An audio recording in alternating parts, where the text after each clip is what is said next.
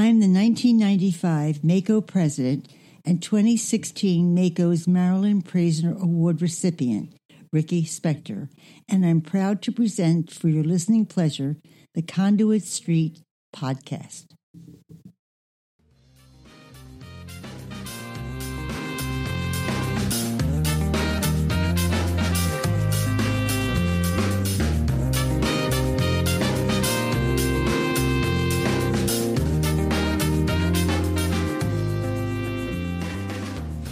Hello and welcome to the Conduit Street podcast, the official podcast of the Maryland Association of Counties.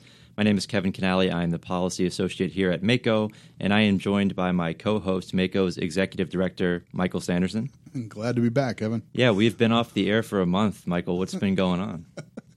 Um, I don't know. We posted something on our website with uh, you know a picture of the podcast with sort of thermometers sticking out of our mouths. I I, I don't know about you, but uh, I got hit by some weird super bug that's been going around Annapolis. And Yeah.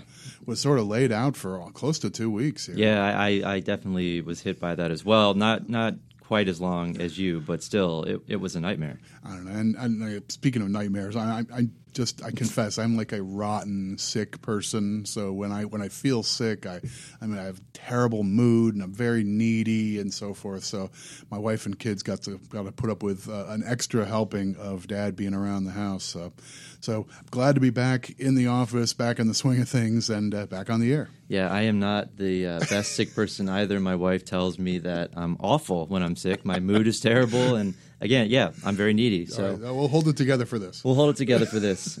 Anyway, uh, on the podcast today, we are going to talk about election issues, primarily the primary ballot battle.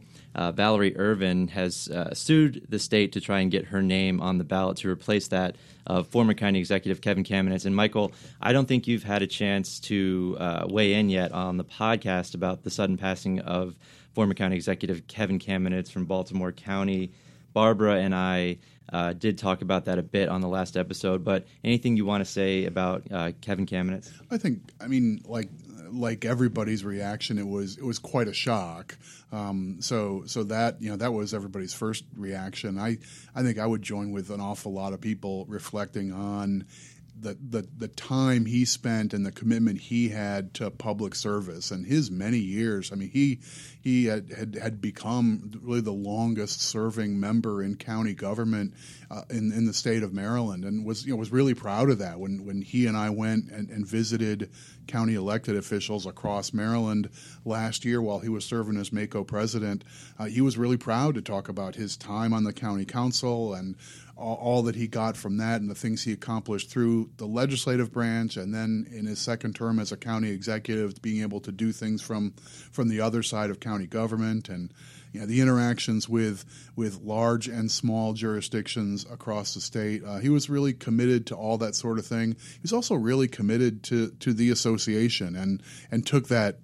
I mean, not to get technical, but that, that sort of fiduciary responsibility. You show up as, as a member of the board of directors for a body like MACo. That means you own it. Mm-hmm. So, I mean, we're you know we work here and we're we're the employees and try and manage things day to day. But the, but the, the board of directors really owns the organization, and he's one of those people who took that really seriously. And and, and you know, hats off for.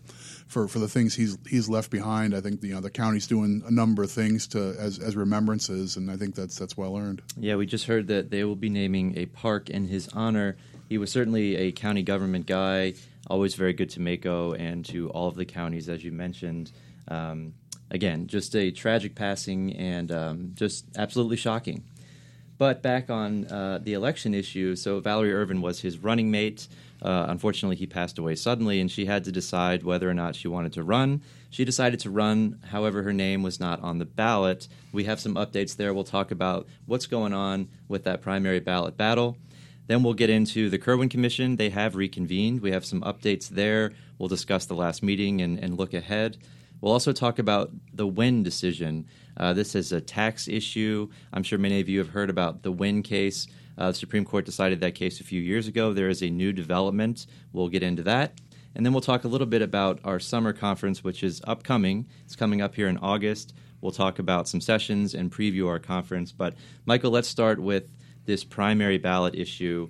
And again, Valerie Ervin um, was sued the state to try and force the state board of elections to print new ballots or place stickers over the name of Kevin Kamenetz and replace them with her name, so that when you go to the polls and you want to vote for Valerie Ervin, you see her name on the ballot and you don't see a sign that says Right. vote for Kevin Kamenetz and that means you're going to vote for Valerie Ervin. Right. It's a, I mean, it's a it's a tricky situation. I mean, adding difficult logistics to what is already a sort of heart wrenching you know, situation that the voters and the political structure are all in with with Mr. Kamenetz's passing. Now with with Ms. Ervin as a as a declared candidate. Uh, the, the state faces a real challenge. Um, and as we've read in the papers, the mechanics of reprinting the ballots, not only is that a difficult and costly thing to do this late in the game, but as it turns out, the actual printing of the ballots through the, the supplier that we work with to have the right kind of paper for the for the machines that you know where you where you, you score the ballots and so forth and to be to be read through a scanner um, it, it just you know the nuts and bolts were awfully difficult as well. So, you know, the, the first round of the court decision, it's interesting. All these former county officials, uh, you know, um, Valerie Ervin is a former county council member in, in Montgomery County, and actually the, the the judge who decided on on the the issue was a former Anne Arundel County council member as well. So, all these people from county government uh, involved in the middle of this this this whole issue, but. Um, it, it, it looks as as of, as of our recording today, it, it looks as though she doesn't plan to file any further appeals.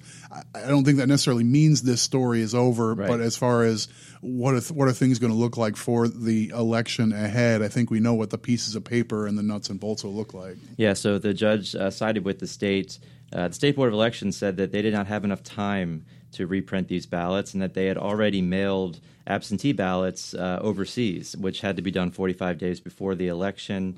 Um, and again, you mentioned that they didn't have the paper uh, and they couldn't get the paper from the supplier to reprint these ballots. And I think the issue with the stickers was that if you put those into the voting machines to the, the, the vote counters, it wouldn't be able to read Right. uh, a sticker if someone marked a ballot with a sticker on it. So lots of logistical issues there. Also, uh, reprinting the ballots, I think the estimate was around 3.5 million. Counties would be on the hook for half of that money, right? Right. So so that's you know that's a long-standing cost split between the state and county governments for the voting machines and all the accoutrements that come with them. So uh, that's you know that ends up being another piece uh, another piece of this conversation. I don't think you want cost itself to drive the entire conversation, but it's part it's part of the discussion. Yeah, there are 747 uh, different configurations of the primary ballot. Gee. So um, all those would have to be reprinted, proofed, the Right, whole thing. right. And uh, judge ruled that there's just not enough time to do it. So uh, her name will not be on the ballot, although they will have signs in each polling location that are telling voters, look, this is what you need to do if you want to vote for Valerie Ervin. I don't think the story's over either. I know she talked a little bit about the possibility of contesting the election results uh, should she not prevail. So keep an eye on this one. I don't think this is over. Yeah, I mean, it may be a function of what do the numbers look like in the final analysis, and if it seems that a little bit of confusion or a bit, little bit of misplaced voter intent uh, might have made the difference in this election, then this could this could be go on after the date of the primary. Absolutely. So, Michael, let's talk about the Kirwan Commission. We have talked a lot about the Kirwan Commission, which uh, is the Commission on Innovation and Excellence in Education. The chair of the commission, Dr. Kirwan. Um, so we, we we call it the Kirwan Commission because of Dr. Kirwan. They have reconvened. They took a break uh, during the legislative session, and uh, just to backtrack a bit, they had released some preliminary recommendations. We've talked about that on previous episodes. If you're interested, you can go back and take a listen. We also have a ton of coverage on our blog, conduitstreet.mdcounties.org. Just search Kirwan. They've reconvened, and now, Michael, they are breaking into subgroups to try and hammer out some of the details so that they can those subgroups can then come back to the commission and they can finalize their recommendations and actually cost these recommendations out. So uh, we, we've talked a little bit about this, and I think both you and I and other county stakeholders, those of us who, who are you know work for counties or are thinking about county governments and are sitting in the audience as as stakeholders in all this, I think all of us are struck by the sheer volume of stuff that this group wants to get through by the end of this calendar year. And remember, they already asked, they've already punted into a third year. They were right. supposed to have been done last fall. Uh, but it seems like every time they have another meeting, uh, there are, it's almost like there's more questions than answers. Right. So, um, and I mean, it, to to some degree, that's testament to the the robust debate and conversation that the group's been having. But now they've broken into four groups, and on, on paper, it's like each group is going to be smaller and maybe a little more nimble and be able to work through things and bring some things to conclusion. Uh, I've been sitting in on the meetings of one of those four groups. They don't seem, I, don't, I don't mean this in a pejorative way, they don't seem closer to a conclusion after several hours of meetings um, talking about at, at risk students, which mm-hmm. is one of several big and important components of what we what we do in the way we fund and invest in and hold accountable our, our schools in, in, in Maryland. So um, there's there's there's quite a lot of of uh, heavy lifting ahead. I mean, so many smart people with so many ideas. Uh, you know, when you get them all into a room, uh, one question leads to 10 questions. And, you know, I agree with you that there seem to be more questions now than answers. We still haven't seen um, any numbers or any formulas uh, that could potentially be changed or amended. Um, I think that's what most people are interested in is the fiscal uh, impact of the Kirwan Commission. However, there's been a lot of talk now about the accountability aspect of this commission and how the commission's recommendations are going to be put into place and who is going to oversee that they're put into place. We've heard a, discussion at the last meeting in the morning. They spent time talking about what that accountability structure may look like. Will it be a new board that could potentially be accountable to the General Assembly that's going to be in charge of making sure these recommendations are implemented properly? Or will this just be uh, a wing of the State Department or the Department of uh, Education?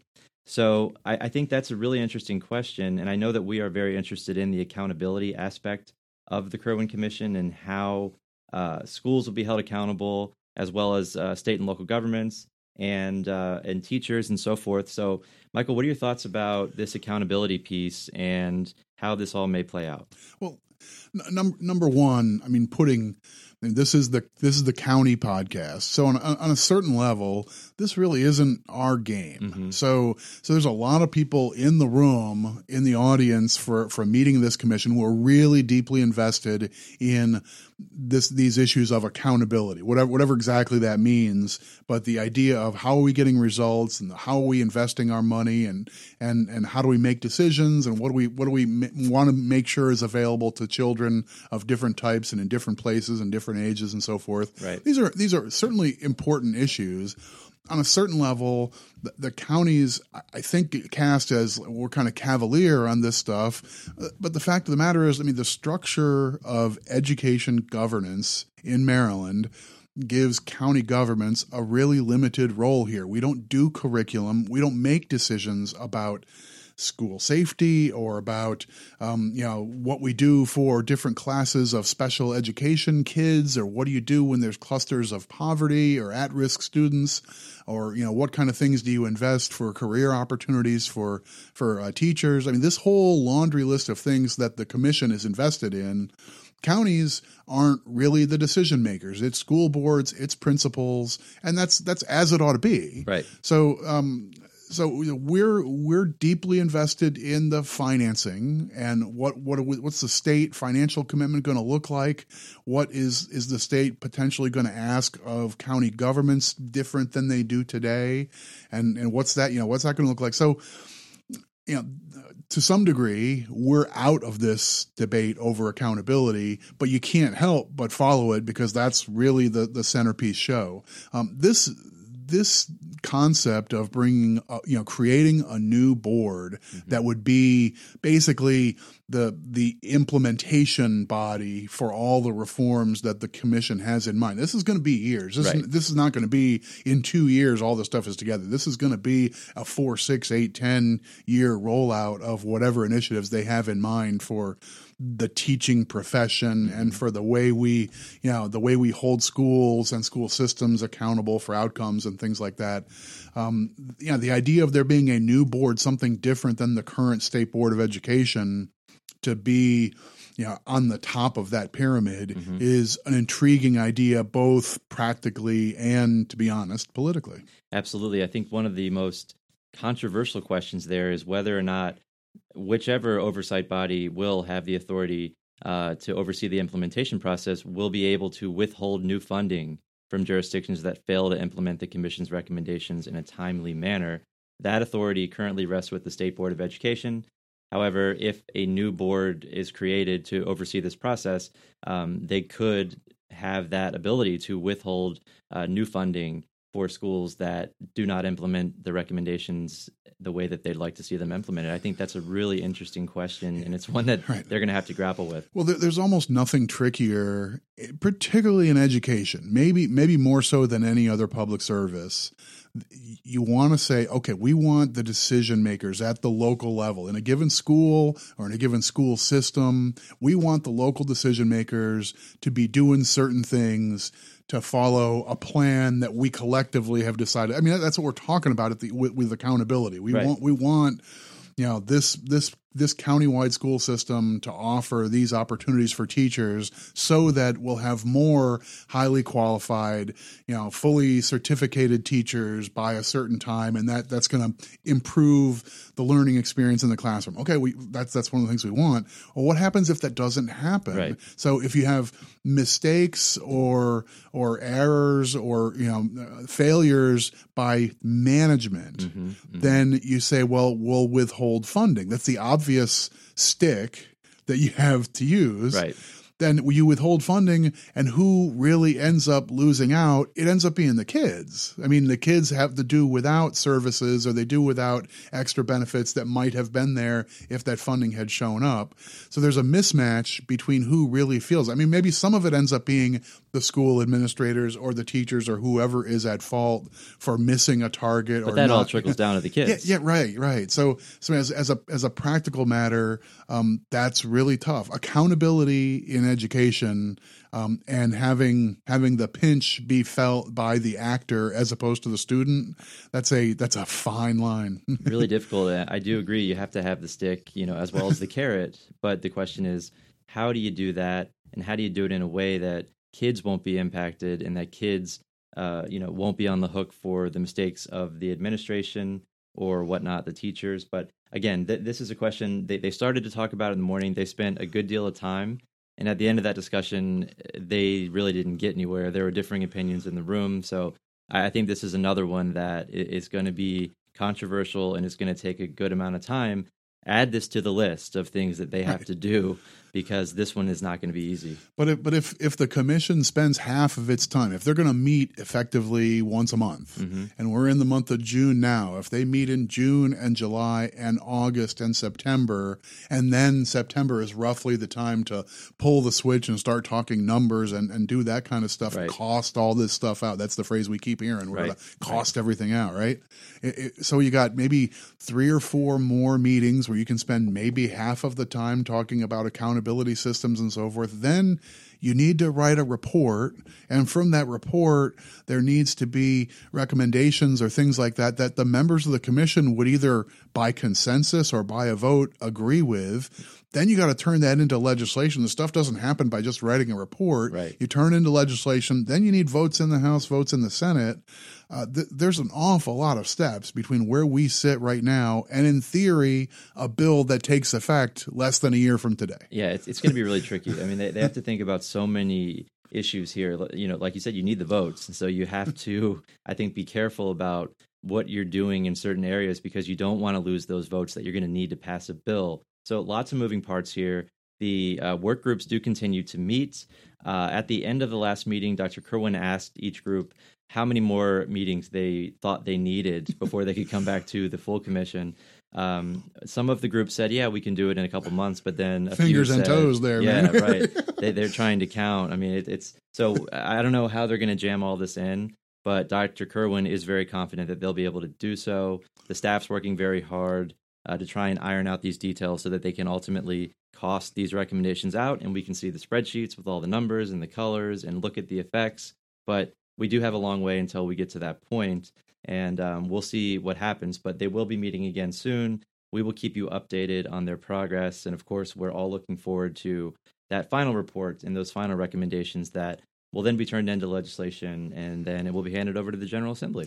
So, so we're not we're not ready to start making any predictions about this timetable yet, right? I mean, last fall, last fall we got out ahead and we said we don't think Kirwan can be done by December of of uh, seventeen. And quite frankly, we're not too far from where we were back then. I mean, we, they haven't really discussed numbers or formulas Right. or anything like that, funding from state and counties. So, I, I mean, uh, they are very confident they're going to get this done by the fall, Right. but they have a lot of work to do. all right, all right, we won't we won't make a call there, Not yet. But I'm uh, I'm looking at that timetable. Yeah, I, I think that's fair. I think that's fair.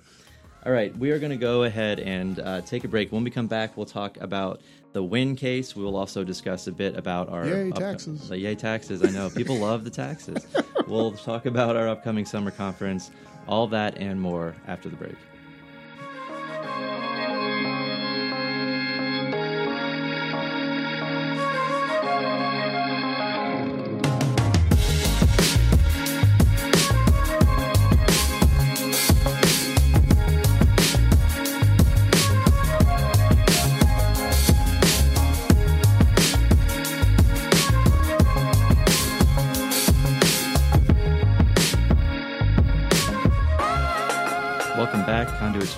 Podcast. Kevin Kinnally here with Michael Sanderson. Michael, let's get into the Wynne case. And if you want to Google this case, if you're not sure what it is, Wynne is spelled W Y N N E. And this is a major issue in Maryland. Um, back a few years ago, the Supreme Court took on a case, and this has to do with Maryland's personal income tax on state residents. Um, and, and of course, our state income tax uh, consists of a state income tax and a local tax uh, for counties in Baltimore City. So residents of Maryland who pay that income tax to another state were allowed a credit against the state income tax, but not against the local tax. The Supreme Court then determined that this taxing scheme was unconstitutional because it discriminated in favor of intrastate over interstate economic activity in violation of the Commerce Clause. This right? gets a little thick. It Yeah, is very right. thick, but but the essentially um, this was a decision that has a major impact on Maryland, and there is a new wrinkle to this now. I think you know MACo has been very involved in this. We've been asked. We, we were on the wrong side of this Supreme Court decision, um, and Michael, I know you've been involved with this for way more years than I have been. Um, wh- what do you think about this this case? I mean, can you give us a little bit of history here? And we have a new development this week. Yeah, and without without beating the topic to death, the, the question is basically this is unique to Maryland that we have basically a state and county income taxes. There are other states where an individual city or a few counties have an add-on income tax, but there's no other state that's like Maryland where everybody fills out when you fill out your state income tax form, there's a whole component to calculate a county income tax, and it's substantial. Most you know most county income tax rates are in the two and a half to three, three point two percent range, and that's a that's a substantial tax. Maryland has made a conscious decision to use income taxes as opposed to property taxes, Right. Um, and we've you know we've we've made that decision to try not to be property tax hell like New Jersey or other states that are very very dependent on on property taxes exclusively. Anyway, s- setting that aside. What this was all about is you live in Maryland, but you have a business that's elsewhere, or you you derive income from from stocks that you own that are coming from other states or whatnot. What if you've paid tax in California and you live in Maryland? Right. Uh, a lot of people have uh, have these complicated financial arrangements like that, and typically one of two things happens. Either you have a reciprocal arrangement where you just wash out one versus the other, or if you're not next door and don't have a don't have a deal like that, then you pay taxes in the foreign state and you basically get to credit that amount against your home state. So lots of states do that. That's pretty much the norm. Mm-hmm. Maryland has this curiosity, though. We have an add-on tax, which in the in the Wynnes case was Howard County, Maryland. Pretty much everybody in in the state of Maryland lives within a county, mm-hmm. and so you pay a county income tax. Um, which is not based on the source of the income; it's based on your residence. Right. Um, so what was happening was people were getting a credit against the state income tax, but not the local tax. Right. And that's what stirred this whole issue up. Right. And that's what led all the way to the Supreme Court decision. Right. So, and this was newfound territory. The the debate before the U.S. Supreme Court was a really convoluted argument. They started talking about the policy of international tariffs and the dormant commerce clause and a variety of legal theories that we'd never really seen even aired in in Maryland before. Right.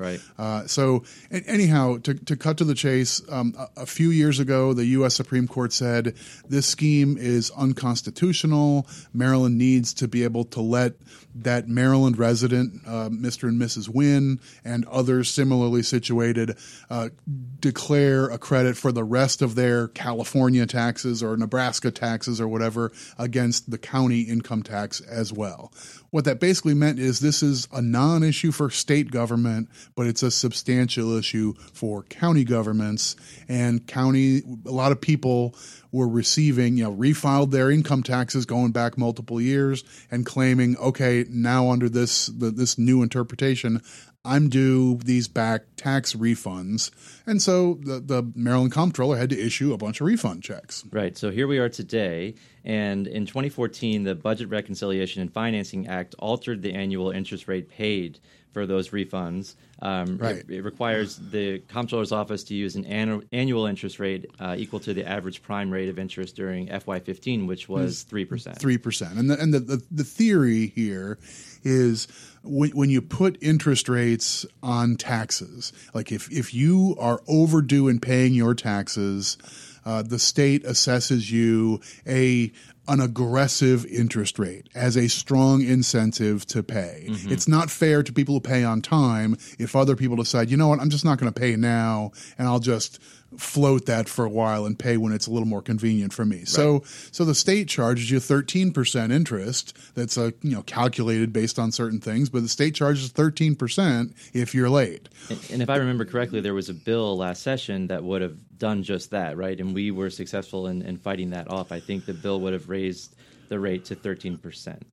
Um, it's actually the reverse. Um, what the right right now, if you're late paying taxes, you pay thirteen percent, and the reverse is if if the the government made a mistake and now owes you money and you were inconvenienced um, you you have the clock tick on the government making good on that payment, right. and you have a, the same high interest rate to say the government should pay up. Let's not have that check get lost in the shuffle for four months. So we charge the same aggressive interest rate for you know for the tax collector to mm-hmm. get the money back to the citizens. So if we made a mistake, whether it's the county or an income tax in income taxes, this is this is the state and the comptroller's office.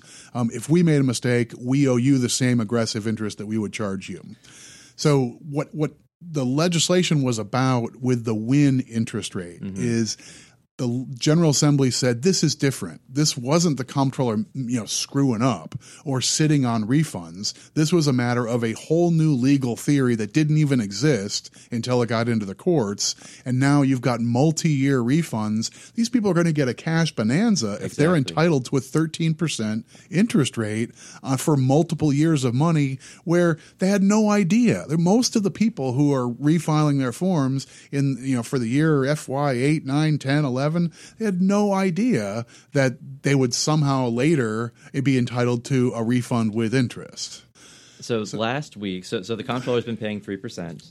Last week, the, the Maryland Tax Court ruled that providing taxpayers with a lower interest rate payments on Wynne refunds uh, than than they do on other refunds is unconstitutional because it violates the Commerce Clause. So now the new interest rate will be 13%.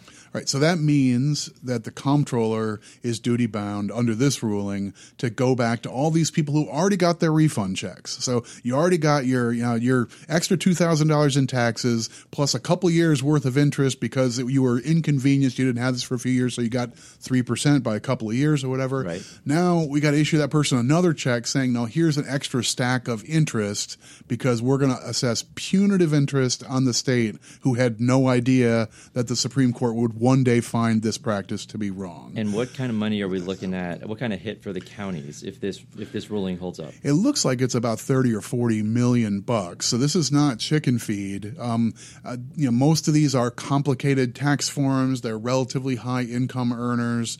So, I mean, as, as a practical matter, this is a big deal. Mm-hmm. Um, we know there's an ongoing effect of this case. We've already kind of adjusted our budgets for you know for the ongoing effect. We've got a payback, a, a, a schedule to pay back the the reserve fund that the that the uh, refunds were issued from. So this gets technically difficult, but what this comes down to is if the tax court ruling stays, then taxpayers are out 30 or 40 million bucks of resources that we thought we had to pay for schools and for roads and for cops and the things that county governments do. And instead that money's going to go back to a handful of well-off taxpayers who had no idea they were going to get a cash bonanza and a refund plus this crazy multiple years of 13% interest nobody nobody's getting 13% interest on anything but like the junkiest bonds out there Right. So now that this is in the hands of the Attorney General, the Maryland Attorney General Brian Frosh, it will be up to him to decide whether or not to appeal that decision. Yeah, I mean, the, the, the decision making is kind of weird here. This happens to be a matter that affects the bottom line of county governments, but nominally it's the comptroller who is the agency that collects income taxes. And the Attorney General represents all the state agencies in matters of defending their practices and so forth. So, so the decision will be that of the Attorney General whether to pursue this further in the courts. Um, the tax court is kind of an anomaly in our judicial system, but decisions from the tax court can be appealed to the circuit court. So that would be a next step. And I think there's a 30 day window to make that decision. So the AG will have to make a call there. Um, the counties are, I think, prepared to voice in and say, we think the tax court got this wrong. There, there's a good argument to treat this differently than just we were sitting on we were sitting on your refund check a long time. You you deserve to be uh, compensated for that. So counties can uh, give their opinion. Uh, they can file briefs, amicus briefs. Um, even though the attorney general is responsible for handling this case, counties can still uh, submit that input to the court and say, "Look, we think they got it wrong. Here's why."